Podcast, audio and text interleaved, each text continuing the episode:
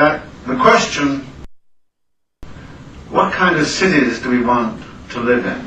How do we want our cities to be? Cannot be divorced from the question of what kind of people we want to be. What kind of humanity we wish to create amongst ourselves and how we want to create it. And it is that mutual constitution of the city and who we are and what we are that is something which is, I think, again, very important to reflect upon.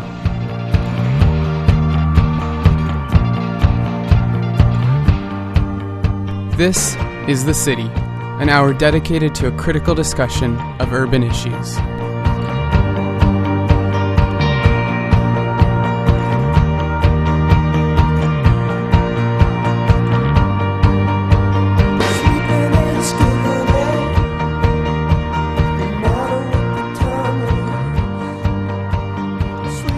And welcome to the program here on CITR 101.9 FM, CITR.ca, and syndicated on CJSF 90.1 FM, and available as a podcast at thecityfm.org. I'm Andy Longhurst, here with you for the hour.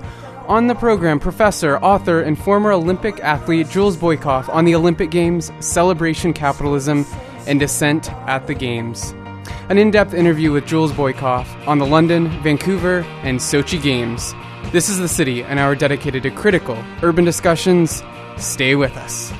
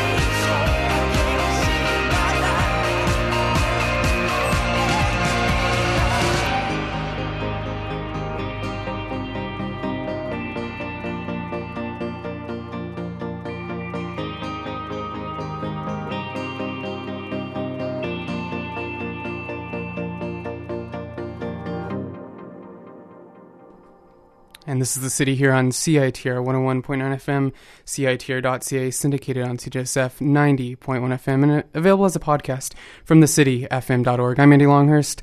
As the Sochi Winter Games are underway, uh, it's important maybe to reflect on uh, uh, the Olympic Games and the political, economic, uh, social, and urban dimensions of uh, this mega event uh, spectacle. So on the program today, Jules Boykoff.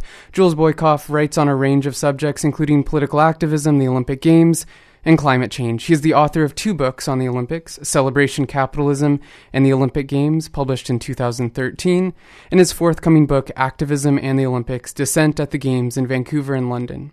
He has also written two books on the suppression on, on suppression of political dissent, Beyond Bullets, The Suppression of Dissent in the United States, and the suppression of dissent, how the state and mass media squelch U.S. American social movements. He has written many other journal articles and publications, uh, and for publications including the New Left Review and UK's Guardian newspaper. Jules Boykoff is associate professor in the Department of Politics and Government at Pacific University in Forest Grove, Oregon, and I spoke with Dr. Jules Boykoff in Vancouver on February 14th.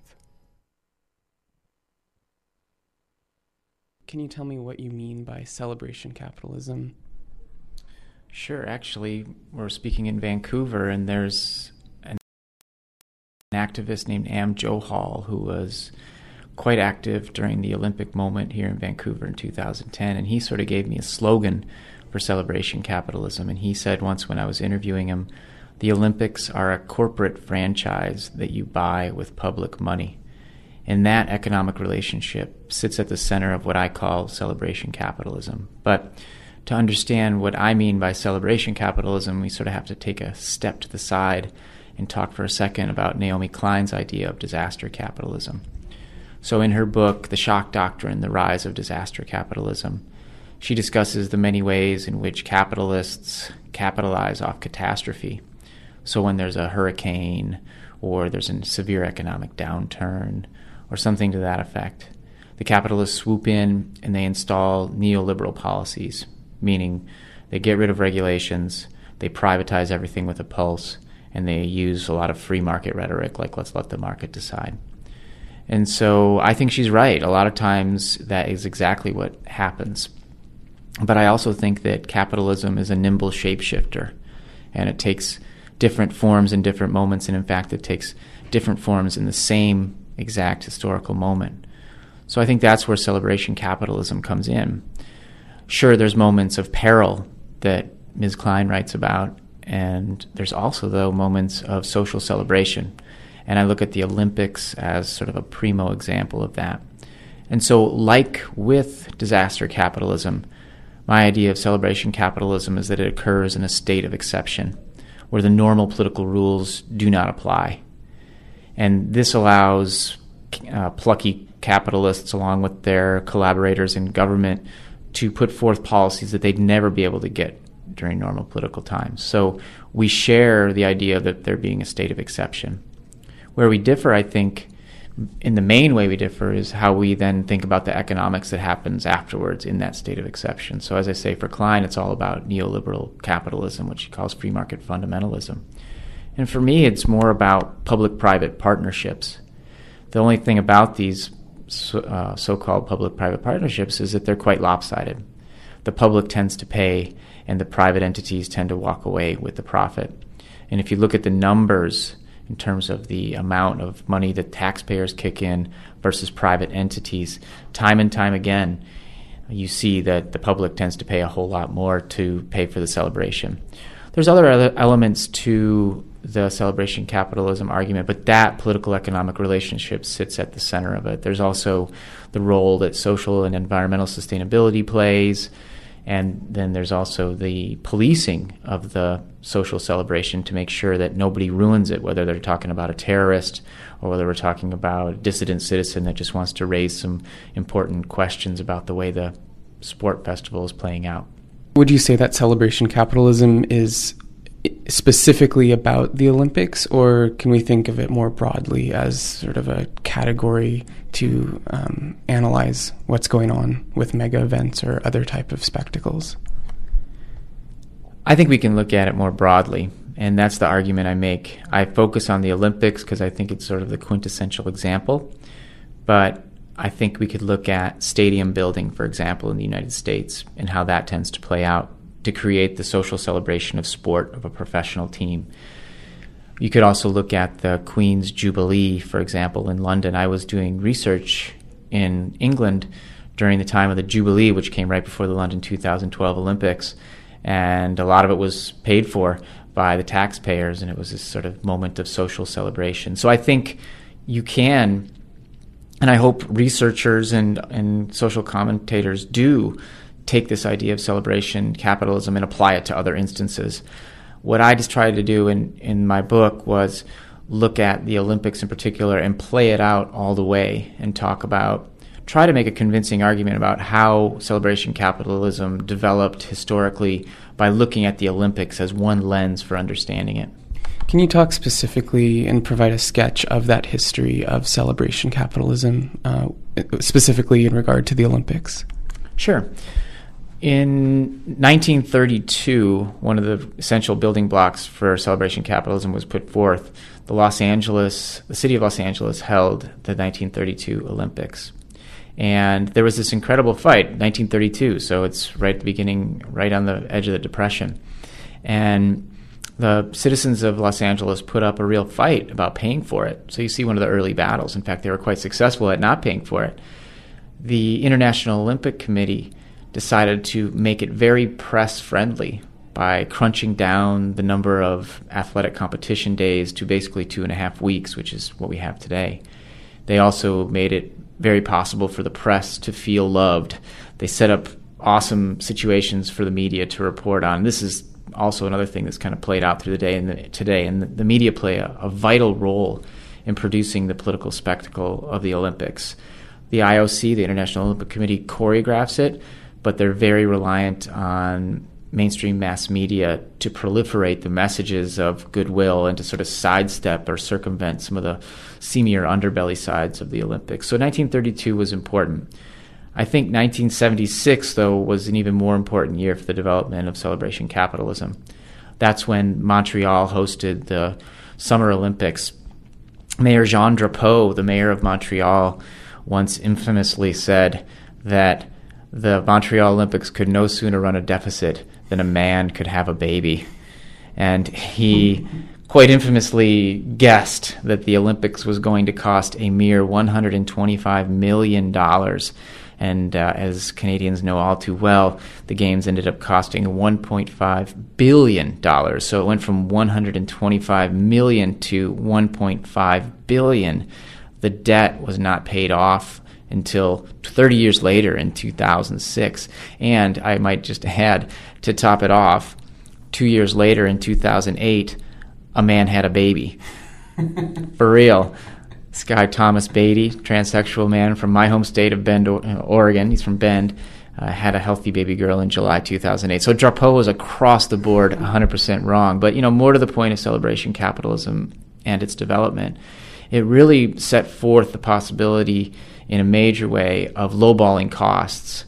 Vancouver journalist Bob Mackin has written that the bid books for the Olympics are more like etch a sketch pads. And I think Montreal really shows that. They said it was going to be 125 million and it ended up being 1.5 billion.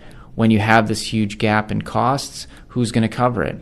Well, it turns out it's usually going to be the taxpayer because the government that's hosting the Olympics doesn't want to look stupid on the world stage. Next step with the, the, the, history of celebration capitalism would have to be 1984 in Los Angeles, what many people point to as the neoliberal games because they were essentially privatized. I think that is overstated, first of all, because there were a bunch of public subsidies for policing, for water, for other things that aren't cheap, that aren't really tabulated into the final tally. The final tally tells us that Los Angeles made a profit, or as the International Olympic Committee would prefer to say, a surplus of 222 plus million dollars.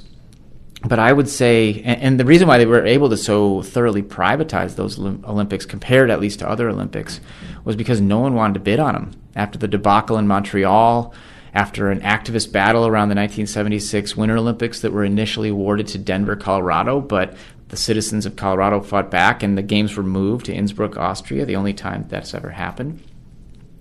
Because of that, nobody was bidding on the Olympics. So Los Angeles was the only city, and they got to do all sorts of things that they would never otherwise be able to do.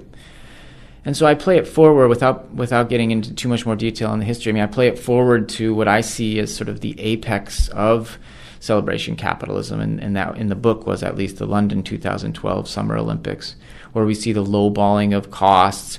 They said originally it was supposed to be 3.8 billion dollars. Some estimates are as high as 38 billion dollars, so it's a pretty remarkable difference.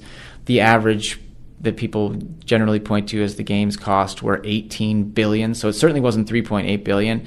You see the, the use of sustainability as sort of a, a capitalist weapon almost.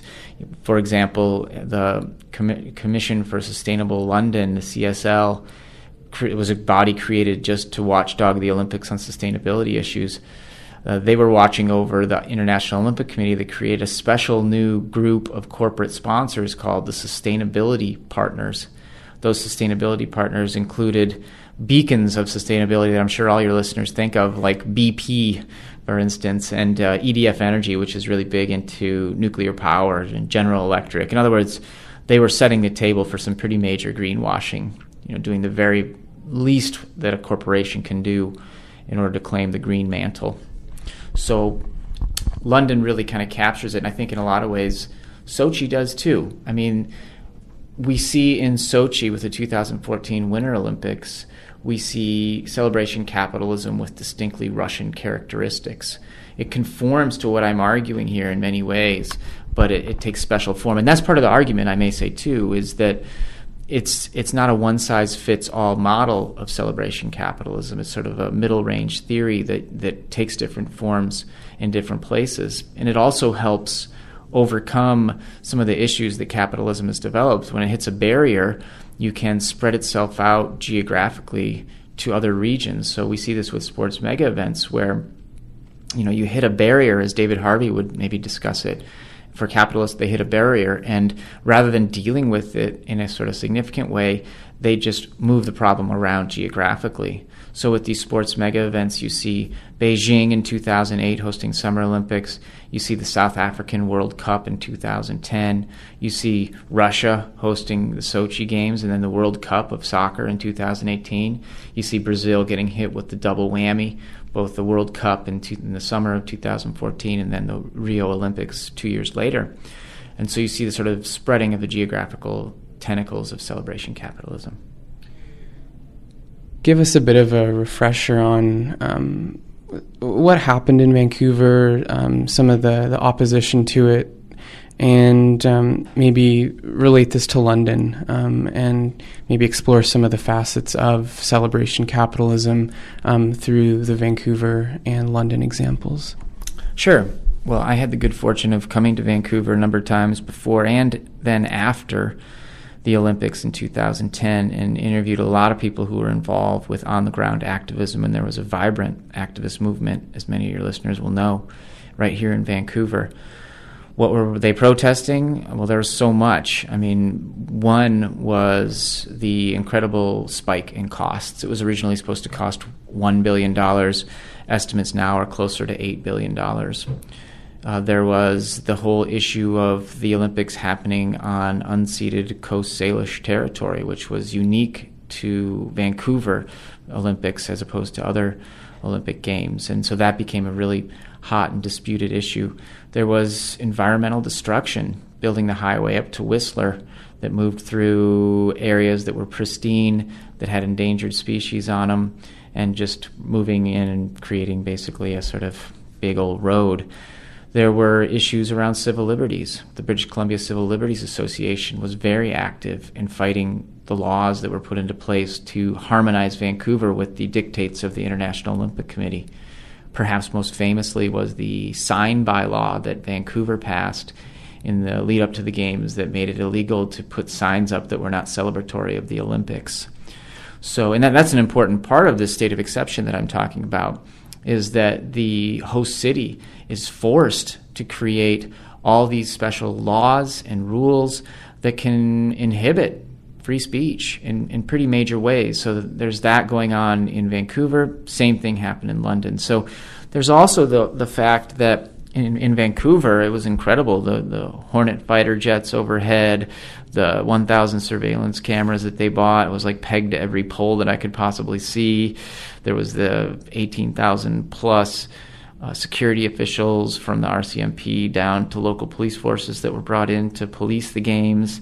So there was this sort of military sheen and police sheen on the games as well. And even, in fact, here in Vancouver, they uh, bought an MRAD, a medium range acoustic device, which is a military grade weapon used in places like Iraq. In war zones, this thing is used. And the the VISU, the Vancouver Integrated Security Unit, got themselves an MRAD. And one thing that I think was really special about Vancouver was there was this concerted and smart fight back that we saw. People protested early and they protested often. And the MRAD's really a good example of how that paid dividends because thanks to the good work of on the ground activists in the British Columbia Civil Liberties Association, the weapons function of the MRAD was disabled. So basically, it became a really expensive bullhorn. now, in London, we saw something different. They bought themselves an LRAD. So my uh, acoustic device is bigger than your acoustic device, I think is what London might have been thinking. Anyways, they bought themselves an LRAD and they had it on hand for the Olympics. And this has just become par for the Olympics course. Um, London resembled a military hardware convention when you were there, and it was made worse by the fact that right before the Olympics started, G4S, the private security company that had been contracted to provide security officials, basically admitted we haven't been able to train enough people. And so they literally had to call the troops in. And you'd see the troops who, I should say, incidentally, were not happy about coming home from Afghanistan and thinking they were going to get some time with their family and then told to check bags and stand around at these Olympic venues. They were not happy about it. And there's plenty of stories about them. But they did lend a sort of certain military sheen because when they're walking around afterwards in their military uniforms heading home or wherever, you would see it all around. So uh, Vancouver really created a, an interesting moment where activists came together across the political spectrum in ways that maybe wouldn't have been possible were it not for the Olympics rolling through town. I mean, if we're trying to look at the happier side of things, maybe maybe Olympic officials are right. It can bring people together. It does seem to have brought some creative activists together in Vancouver. We saw similar activists fight back in, in London, but especially around issues of corporate sponsorship, like the BP sponsorship I mentioned before. So the point, I guess, with, with both of them in terms of the political economic relationship is that the taxpayer really does end up funding at the end of the day. I think what crystallizes that issue in both instances with Vancouver and with London is the Olympic Village. In the 2010 Olympic Games here in Vancouver, this was supposed to be the crown jewel of the Olympic moment. There was going to be this wonderful place where after the games, so the Olympic Village is where all the athletes stay during the Olympics. And then after the games, it was going to be converted into this nice mixed housing kind of situation. And it was being built, contracted out by to a private corporation who basically fell flat on its back and left it for the taxpayers to cover them. And then, of course, same thing happens in London, where you have the Olympic Village being built by this lend lease group from Australia with dodgy connections to corporate to corporate and Olympic insiders. Again, fall flat on their back thanks to the credit crunch of 2008 and the London organizers have to come in and, and fill the void. And in London, it's almost worse in the sense that they had to sell off the Olympic Village at a taxpayer loss after fully nationalizing it. They had to sell it off at a taxpayer loss of 275 million pounds to the Qatari family's realty company. So, I mean, it was just an all around debacle. And I think that crystallizes some of the issues that we see where officials so freely use taxpayer money to pay for these things so they don't look bad on the public stage, and then just hand over these incredible gifts to private entities afterwards. You touched on it, but can you talk more about the role of media in all of this? Sure. Media are integral to creating this political spectacle and to proliferating it to a wide audience. After all, most of us are going to learn what we learn about the Olympics through the media. We can't be there ourselves. And so there's a there's a number of trends in regards to the media that we've seen. I did a media analysis of what the mainstream media did with the Vancouver Olympics as well as the London Olympics and the trend that emerges is that in the lead up to the actual Olympic Games, there is space for activists to put forth critiques or for regular everyday citizens to say, hey, wait a second, what are you doing with my taxpayer money? But once the actual Olympics start, everybody is supposed to just get on board and stop with the whining. They were called grumble bunnies, the whiners and grumble bunnies in the Vancouver press.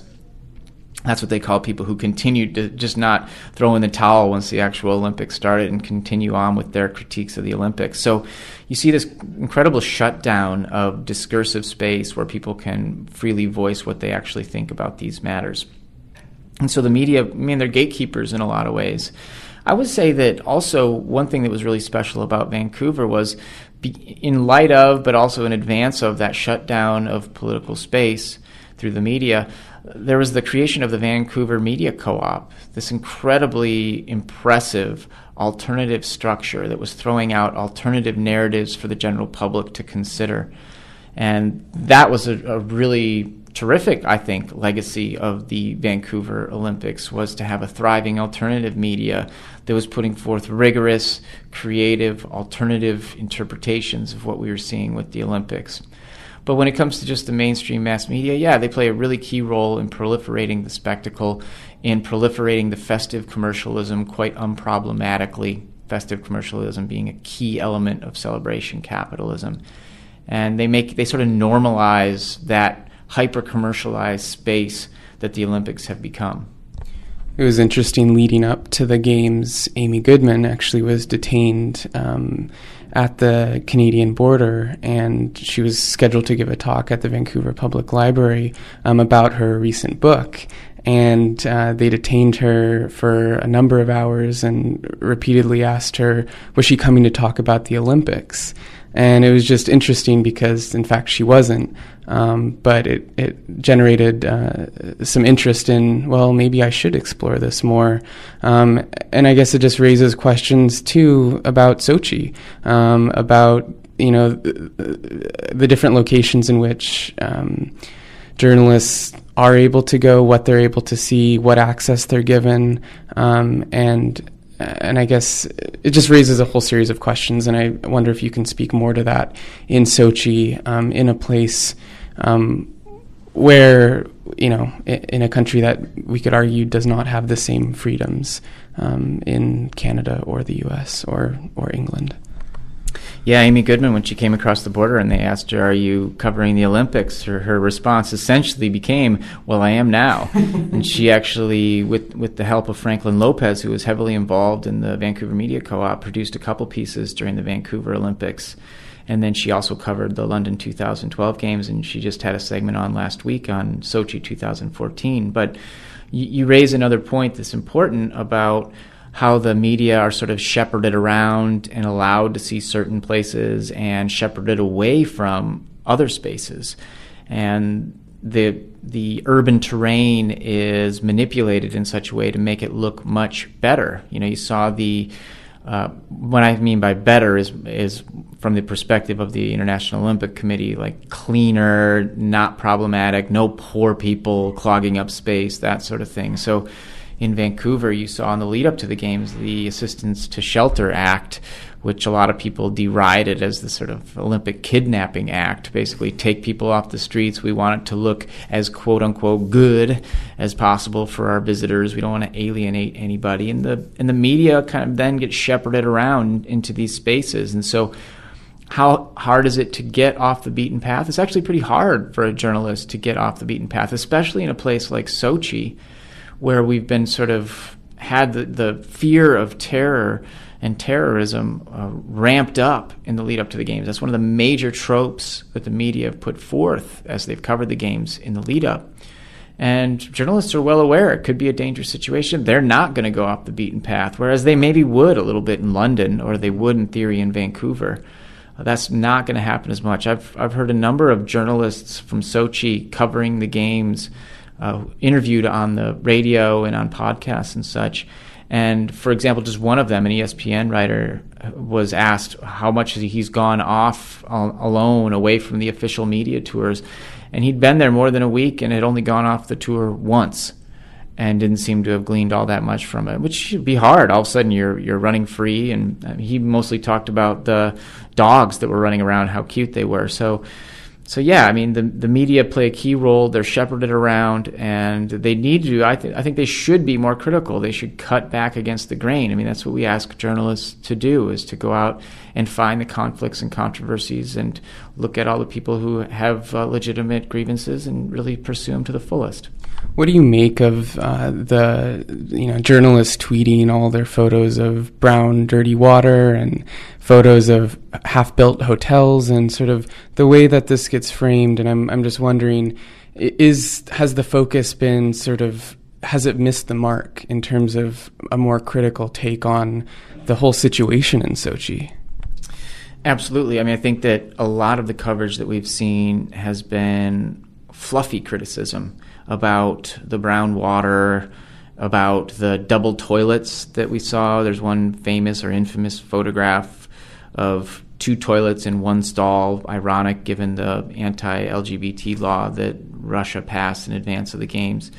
And I, I, guess if they use the dirty brown water in the Olympic Village or in the media's posh hotels to talk about other communities in the nearby area that, for example, lost all access to water thanks to the construction of so- Sochi. Well, fine, use it as a springboard, use it as your hook, if you will. Great, I'm all for that.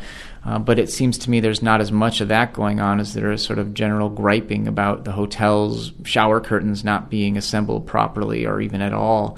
There's a lot out there in Sochi that could be covered.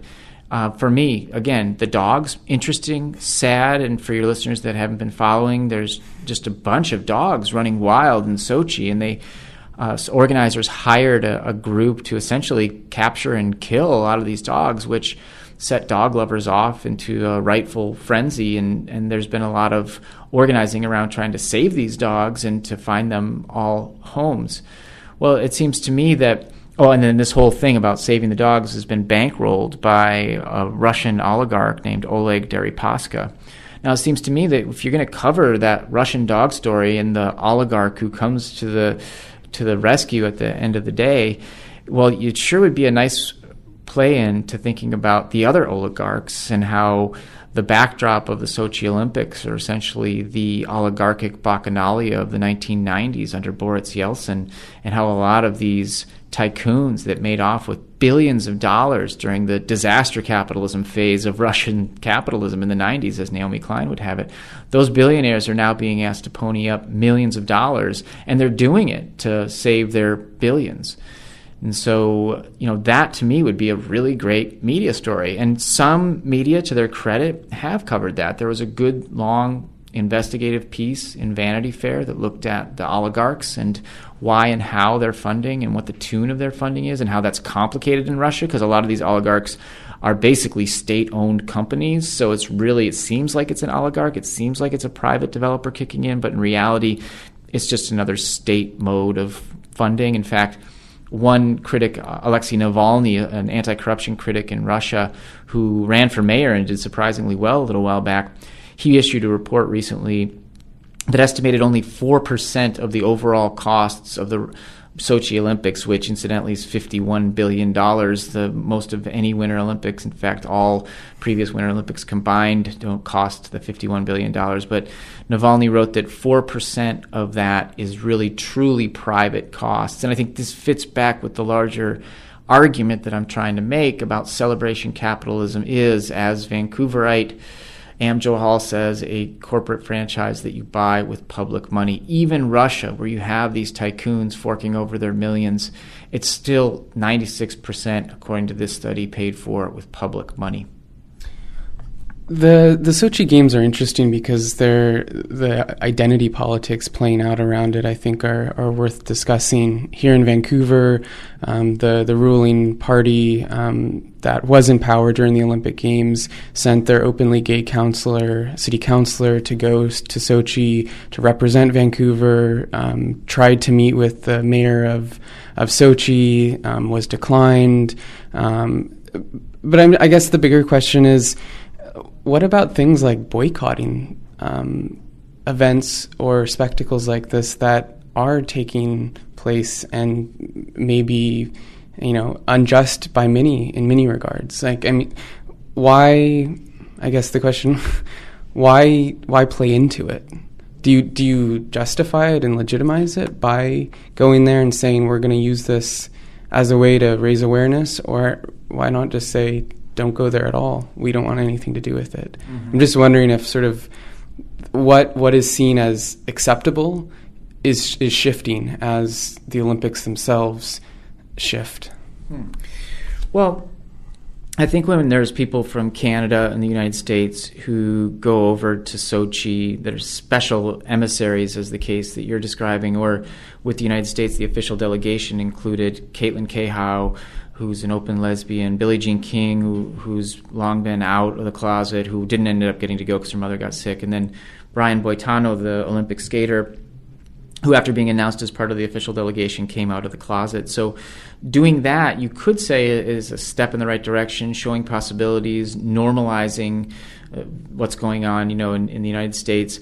On the other hand, this plays perfectly into Vladimir Putin's hand. It allows him to basically the United States and Canada become a foil, and he can turn to his local population and say, "See, it's all these outside agitators who are worried about this law, and and we are just fine with it the way we are with our traditional society." And da da da da. Now, as far as the the well, I should say too. I mean, that law, the anti-LGBT propaganda law, is immensely popular in Russia. The polls I've seen are anywhere from 88 to 94 percent in support of that law. So, you know, there there is a sort of clash of values that's going on here and playing out in the Olympic stage. Now, in regards to a boycott, I actually don't support the idea of a boycott if we're talking about the athletes because I feel like at the end of the day, it's just the athletes who are going to suffer. I mean, the the boycotts of the early 1980s are evidence that really nothing happens on the ground in a meaningful way that's real change for real people. But you do have a bunch of athletes who've spent all their time and all their energy and dedication, and then just all of a sudden have the rug pulled out from under them. So, and also, I guess the other way of thinking about it is that if John Carlos and Tommie Smith boycotted the 1968 games, we would have never seen those fists, those black glove fists, thrust into the Mexico City sky as we did. That iconic moment of political dissent that happened at the 1968 Mexico City games. There was a vibrant movement among athletes during that time to boycott the Olympics. And they didn't. They went, and thank goodness they did, because now we have that as not just part of sports history, but part of the history of, of the United States and North America. Where I do see a boycott maybe working would be with uh, people who are going there for tourism.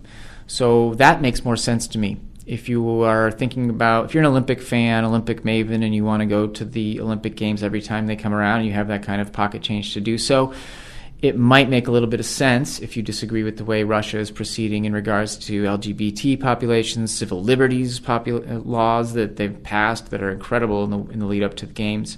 If you're against those things, you, you might think twice about taking your money to Russia and spending it there. So I actually do support the idea of an Olympic consumer boycott. I think that makes a lot of sense. You represented the U.S. on the soccer team in the Olympics. And I guess I'm just also wondering do do athletes have more as as the Olympics morph and become this hugely expensive, huge transfer of of uh, public dollars into private hands in many cases? Is there more of a responsibility though for athletes to be political? And I guess even more broadly, um, should we rethink the Olympics as a as a space of sport?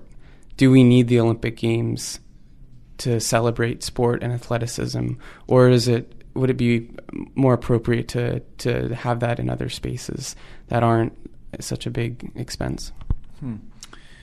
Well, I do think so. I, yeah, I had the good fortune of representing the U.S. Olympic team in international competition. My first game was against Brazil, against the Brazilian Olympic team. That was pretty fun. Um, but you know, I had no idea what was going on. I was a I was a 19 year old kid running up and down the soccer field, and I really was clueless as to some of these dimensions that we've been talking about for the last bit of time here. I do think that the Sochi Games present a particular opportunity for athletes who may wish to be activists, if you will, or at least to speak out against some of these laws. And in fact, the International Olympic Committee has made it easier Thomas Bach, in the lead up to the Sochi Games, said that it'd be okay if athletes wanted to speak out about equality during press conferences. That's a pretty big step. That's opening up some space for athletes to speak out. Because he also, I should point out, said that you cannot, if you're an athlete, speak out in the venues or on the medal stand or anything like that. But that's just rehashing the Olympic Charter. It's very that's written right into the Olympic Charter that you can't do that, make political statements in Olympic venues. So, um, but yeah, I think there is a real possibility for athlete activism. We've already seen some so far. Uh, with the the skier from the Dutch skier Cheryl Maas, who showed her rainbow mittens with the unicorn on it when she came down from a run from the Russian snowboarder who, after completing his run, laid down next to his snowboard and pointed at the balaclava clad uh, figure on his snowboard. It looked a whole lot like somebody from Pussy Riot. And I think we'll only, well, we'll probably see more as we move through the games here because think about it the International Olympic Committee, their big stick weapon is to kick people out of the Olympic Village. That's what they did with John Carlos and Tommie Smith in 1968 well, if it's the end of the Olympics and they kick them out of the village, you know, big deal. They're not going to take away their medals. They they didn't do that to John Carlos and Tommie Smith either. I should point out that's sort of one of the incorrect inaccuracies or myths about what happened with them. But but you know, so as we come toward the end of the games, we will, I think. Uh, see the possibility of more athlete activism. And should we have the Olympics? It needs to be majorly rewired uh, and, and for me, it would be rewired in a direction that really benefits the local communities who are affected by hosting the games. Right now, it's sort of rigged for the rich, sort of redistribution upward of wealth, and I don't think it's pretty hard to dispute that. If you look at the work of independent academic economists, they'll all tell you that. So I think, though, I, I'm not ready quite yet to throw out the Olympics totally. I think that they do serve as a real possibility for actually just social justice development. Um, why, why couldn't, for example, all the construction done on Olympic venues be done in a totally ecological way, for real ecological way? Why couldn't everybody who works on an Olympic venue get a living wage? Why couldn't we take the Olympic Village from the outset and have it be social housing or mixed housing and really stick with it? And I, it could very well happen. Why not? I mean, it doesn't have to just let the market decide at the end of the day in the name of exigency, fiscal exigency. So I, I, think it could be a force for good in terms of economics for a host city. And it's, hey, it's the least we can do. These people's lives are massively affected by hosting the Olympics, and a lot of them aren't even sports fans and didn't ask for it. So the least we can do is create real deal legacies. Right now, legacy is just a buzzword the IOC does to get away with all sorts of crazy stuff in the lead up to the games. But we could reorient the relationship between host cities and the IOC in a way that actually was creating the Olympics as a force for good. Lastly, you've been follow- following uh, the games yourself, um, quite literally, and seeing the social movements on the ground that are organizing around them in opposition to them and uh, criticizing them in many ways around a number of issues. Can you talk about the differences that you see in different cities um, and if there are common strands? Sure. Well, first, I argue in this book that's coming out this summer called Activism in the Olympics dissent at the games in Vancouver and London, I, I argue that it's not a movement. There's no anti Olympics movement, but instead it's an anti Olympics moment that brings together movements that were already there in the first place, acting on their various issues, and they come together during the Olympic moment. So there's one continuity that we see, certainly in Vancouver and in London, is that you have all these groups already working on issues that matter to them, from environmentalists to anti gentrification groups to you name it. And the Olympics, being the massive juggernaut that it's become, rolls into town and inevitably steps on the toes of all these activists. And so they come together for the Olympic moment and work in ways that they might not typically. So I saw that in, in both Vancouver and I saw that in London. And whether they can create a network that continues on for there is a bit more of an open question. There's a group called the Counter Olympics Network that is based in England and they have talked about trying to create an international counter Olympics network with activists around Sochi. There's a group called No Sochi 2014 that was in conversation with activists from London. There's activists from Rio for the 2016 Olympics that have also been part of that conversation. activists from Vancouver. I know Chris Shaw has been involved in some of the conversations with this possible network that may develop. But it's really tough to get people to focus their attention on the Olympics when it's not in their town. So, in a way, they're fighting a little bit of an uphill battle, but who knows? Maybe they'll be able to pull off that kind of network you're describing. Is that the success of the Olympics and the IOC? Is because it moves around, um, it, it, it's it's not as easily challenged in more of a um, concerted way. Well, it's certainly to the IOC's benefit, and that's why they're never ever going to go with the idea that sometimes floated during the Olympics that they should host it in just one city over and over again. They will not do that unless nobody else wants to take it, mm-hmm. uh, because they know they can touch down, enjoy, enjoy the tax breaks that they get when they come to town, their corporate sponsors get when they come to town, and then boom, onto the next venue they go. They're out of there like Vladimir, and uh, on to the next escapade. Is there anything else um, that we didn't touch on that you want to add to the conversation? Well, maybe the last thing I would just say is while we've been talking quite critically about the Olympics, I would just say that I really admire the athletes who we see who dedicate their lives. And I think everything we've talked about here today is not meant to disparage the hard work of athletes as they get ready for their to try to realize their Olympic dream. I love the sporting side of the Olympics. I just think that the political economic underbelly needs to be addressed and it needs to be addressed soon. and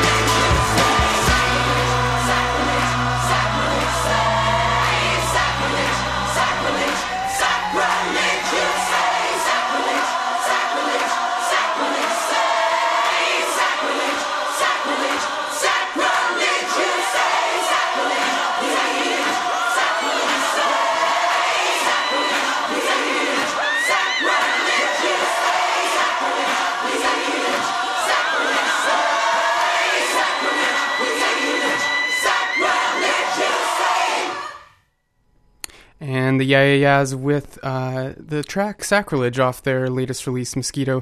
This is the city here on CITR 101.9 FM, CITR.ca, and syndicated on CJSF 90.1 FM, CJSF.ca, and streaming online at, on CITR at CITR.ca, and uh, also available as a podcast from thecityfm.org. I'm Andy Longhurst. On the program, we heard from Jules Boykoff. He uh, writes on a range of subjects, including political activism, the Olympic Games, and climate change. He is author of two books on the Olympics Celebration Capitalism and the Olympic Games, published uh, last year in 2013. And he has a forthcoming book, Activism and the Olympics Dissent at the Games in Vancouver and London. He's also written books on suppression of political dissent, um, Beyond Bullets, the, the suppression of dissent in the United States, and the suppression of dissent, how the state and mass media squelch U.S. American social movements. And he's also written for other journals and publications, including the New Left Review and the UK's Guardian newspaper. And I spoke with uh, Jules Boykoff on February 14th here in Vancouver. And uh, he's also uh, associate professor in the Department of Politics and Government at Pacific University in Oregon. And uh, again, if you missed any part of that uh, that that program, uh, you can check that out at thecityfm.org, as well as all of the past podcasts. Um, again, on the website um, for you uh, to enjoy.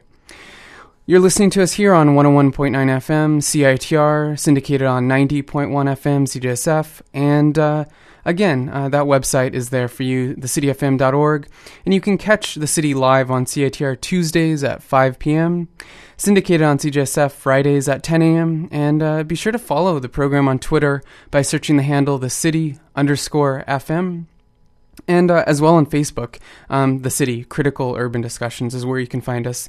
And uh, we're going to wrap up the show with uh, a track from the Pack AD um, here from Vancouver. Um, and we'll be back next week with more critical urban discussions. Uh, thanks so much for tuning in. Again, if you have comments, um, please send them uh, my way. Uh, you can uh, leave those comments on the website. You can also leave them on the Facebook page, um, or you can tweet them at us. Again, the city underscore FM. So thanks again for tuning in. Uh, we'll be back next week. Have a wonderful week. I'm Andy Longhurst.